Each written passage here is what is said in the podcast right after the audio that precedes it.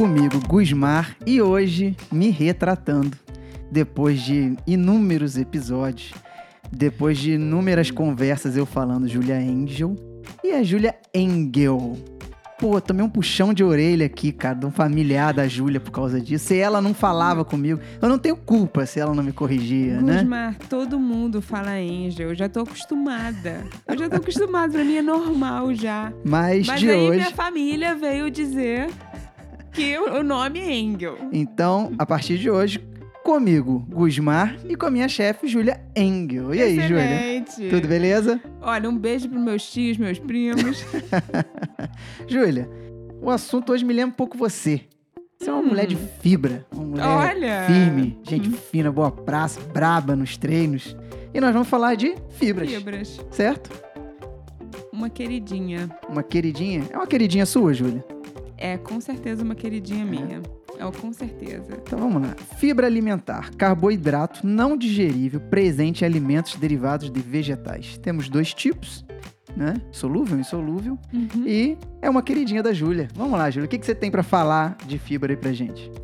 É só pra pontuar melhor o que você disse, que tá, você disse muito bem, a fibra ela é um tipo de carboidrato, mas Uhum. que a gente não consegue absorver. Então você não usa ela como fonte de energia. Correto. Mas não é porque você não absorve que ela não tem funções. Tem inúmeras funções, né? Por isso que eu gosto tanto dela. Acho que ela, a gente pode usar ela para várias coisas no corpo. Você pode modular as refeições colocando ela ou não. Você falou que ela tem inúmeras funções. Muita gente gosta de falar que ela serve pra saciedade e tal. Uhum, É, ou falam apenas isso. uhum. Pelo menos assim, na- não no, Na no mundo acadêmico, leiga. na parte mais leiga, né? Uhum. No- empírica, do, do pessoal do dia a dia. As pessoas sabem que usa fibra para você ter uma sensação maior de saciedade com as refeições. Isso está perfeito e é uma função, sim, dela. E quais outras? várias outras, né? É, ela é importante também para a formação de bolo fecal, né? Uhum. Ou seja, para você ir ao banheiro, gente que tem problema de prisão de ventre, muitas vezes não, não é só a falta de fibra que causa prisão de ventre, mas ela é, é uma questão importante, né? Então você saber pontuar a fibra no seu dia pode te ajudar muito a ir ao banheiro, que é uma coisa que é fundamental, né?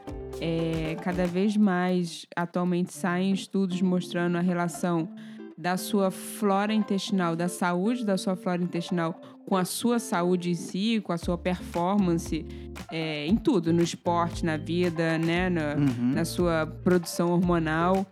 E, e a fibra alimentar tem um papel fundamental e na, na geração dessa flora intestinal, né? Ela funciona como substrato para suas bactérias intestinais. Então, para proliferação dessas bactérias benéficas do que você quer ali, você precisa da presença de fibras. Elas consomem essa fibra e acabam gerando é, alguns tipos de ácidos é, e- extremamente importantes para o bom funcionamento intestinal. Agora, além disso, é, a gente trabalha muito com a fibra para você conseguir reduzir o índice glicêmico da refeição, né? Então você consegue colocar a fibra junto com o carboidrato, colocar a fibra junto de um alimento e você é, não fazer um pico tão grande de insulina, você Uhum. consegue a, a partir dela modular vários hormônios que você teria pós-alimentação, né? Então trabalhar com isso é uma coisa extremamente incrível, né, que a gente pode fazer. A gente pode usar ela como uma ferramenta para para te gerar um pouco menos de é, de pico de insulina, por exemplo, um pouco menos de uma sinalização em algum momento que você não queira. E aí, isso explica é, várias questões, como melhora de é, controle da, da glicemia, é, por isso que ela é usada para algumas pessoas diabéticas. A gente começa a entrar aí em várias funções É, dela. O, o leque fica bem, bem Amplo. aberto e bem amplo, Uhum. né? Júlia, tem uma uma queridinha sua. Ah, não acredito que tem ela aí. não acredito. que eu- você falou comigo uma vez, eu até lembrei, aí eu- como a gente ia falar disso hoje, eu falei, não, vou passar lá, vou, vou Comprar. comprar uma. Que é a farinha de maracujá. Gente, ele tá com ela aqui na na mão. mão, tá vendo? Agora eu tô, tô evoluindo, Porque hein, a gente vai lanchar depois a gente vai comer ela antes, é isso? Ah, tá vendo? Pode ser. Quem vai Olha, dizer é você, né? Vou Eu- te ensinar a comer ela, porque ela não é gostosa. Pô, aí já começa a complicar. Mas dá pra fazer, Dá, dá, dá pra fazer. fazer. Se você falar comigo que eu vou ganhar 5 watts por causa disso. Vai eu comer o pacote da vida. inteiro. Mas vamos lá. É, eu dei uma lida, óbvio. Eu não vou vir conversar com você sem estudar um pouquinho, né? Vai ser ótimo. E vi que ela diminui a absorção de carboidratos. Fala um pouquinho pra gente da fibra de maracujá, então. Eu adoro ela. É, ela é uma fibra que ela tem esses dois tipos de fibra, né? Como você falou, solúvel e insolúvel. Então ela pode atuar aí. Eu gosto de colocar ela antes de algumas refeições que eu não quero fazer um pico de glicemia, ou seja, eu não quero sinalizar para você armazenar gordura depois. Eu, eu posso trabalhar o seu corpo para deixar ele bem estável como eu quero.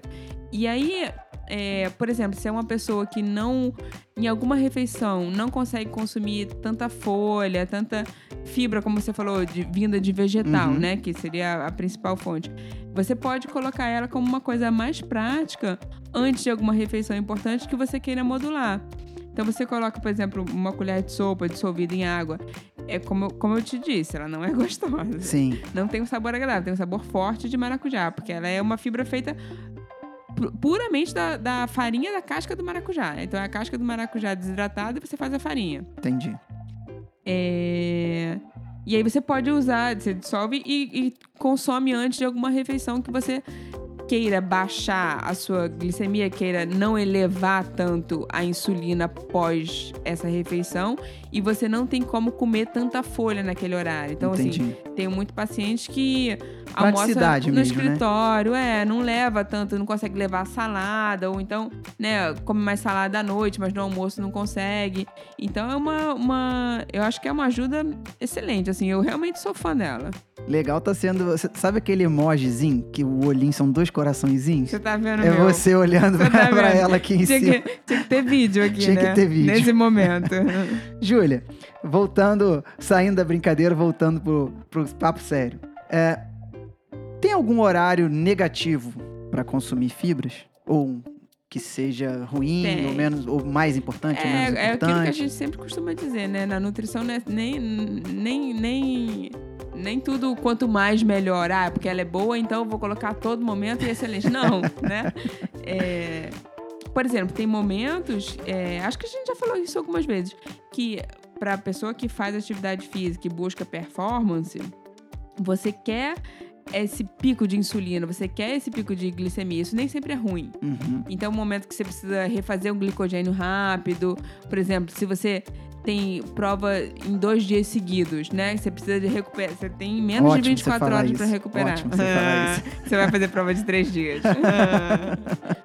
você tem menos de 24 horas para recuperar. E o pós dessa primeira prova você- é o momento que você precisa fazer glicogênio o mais rápido que você puder. Se você colocar a fibra ali, você vai lentificar isso. Não é interessante. É, é realmente interessante que nesse momento você faça, suba a sua glicemia e suba a sua insulina. Então é uma refeição que eu vou pedir zero fibra. Não quero fibra nesse horário. Então, é saber pontuar quando ela é legal, quando ela é bem-vinda, ou os momentos que você não quer, que você quer realmente que a glicose suba rapidamente. Pô, bacana, bem legal. E pra fechar, pra gente não alongar demais, Uhum. seguir o padrão em busca da performance de qualidade, é... aveia. Todo mundo fala, todo mundo ouve, lê, escuta, onde tiver, vê que ela baixa, o colesterol. Fato ou fake? Funciona, não funciona? Verdade, verdade. É, a aveia, assim como a, fibra de maracujá que eu gosto tanto, a aveia também é uma fibra excelente, né? É, e a maior parte dos estudos mostram, é, em relação à redução de colesterol, eles mostram com o farelo de aveia, que nada mais é do que a parte, uma parte que tem mais fibra da aveia, não é a aveia completa, é uma parte você extrai a parte, uma parte específica da, da aveia que tem maior quantidade de fibra. E, e realmente é, a fibra está totalmente relacionada com o colesterol, né? Eu vou tentar explicar aqui de uma forma resumida. Você me disse dá para entender. Beleza. É assim. O seu corpo naturalmente produz sais biliares. Você tem essa produção. O, você usa o colesterol para a produção desses sais biliares. E aí esses sais, eles são jogados no intestino para te ajudar na absorção de alguns macronutrientes. Quando você tem a presença de fibra ali, você consegue eliminar esses sais pelas fezes. Ou seja, o seu corpo precisa usar mais colesterol para formar novos sais, ao invés, ao invés daqueles que estavam no seu intestino serem reabsorvidos. Então você usa mais colesterol endógeno que você tem ali no, dentro do seu corpo para a produção de novos sais e e aí com isso, isso sem dúvida te ajuda a redução do seu colesterol total. Então, assim, não é fake, não. Realmente, é, o farelo de aveia é um, é um produto excelente que a gente pode. Muita gente não consome e a gente deveria consumir mais na nossa dieta, porque é um produto barato, é, de extrema qualidade, é, não processado, então excelente. E só para fechar, porque você falou, me veio dúvida agora pessoal. Você falou do farelo. E a gente vê que tem a farinha de aveia e Uhum. tem aveia em flocos, né? Tem até um floco É. mais grosso, fino. A diferença é. É, é isso. A, o Você falou que é na parte mais. O vamos floco dizer, seria a aveia inteira, né? Aham. Seria o próprio grão da aveia. Uhum. E o farelo é uma parte específica da aveia. É uma partezinha que tem maior concentração de fibra. A diferença maior seria essa. Vamos encerrar por aqui? Excelente. vamos. Excelente. Então tá bom. Júlia. Júlia Engel, me perdoe mais uma vez. Não errarei mais. Vou, vou deixar isso anotado aqui no meu caderninho. Olha, essa ficou marcada. Ficou marcado.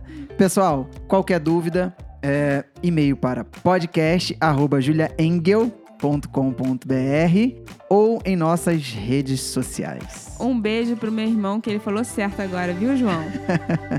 João, um abraço, cara. Até a próxima.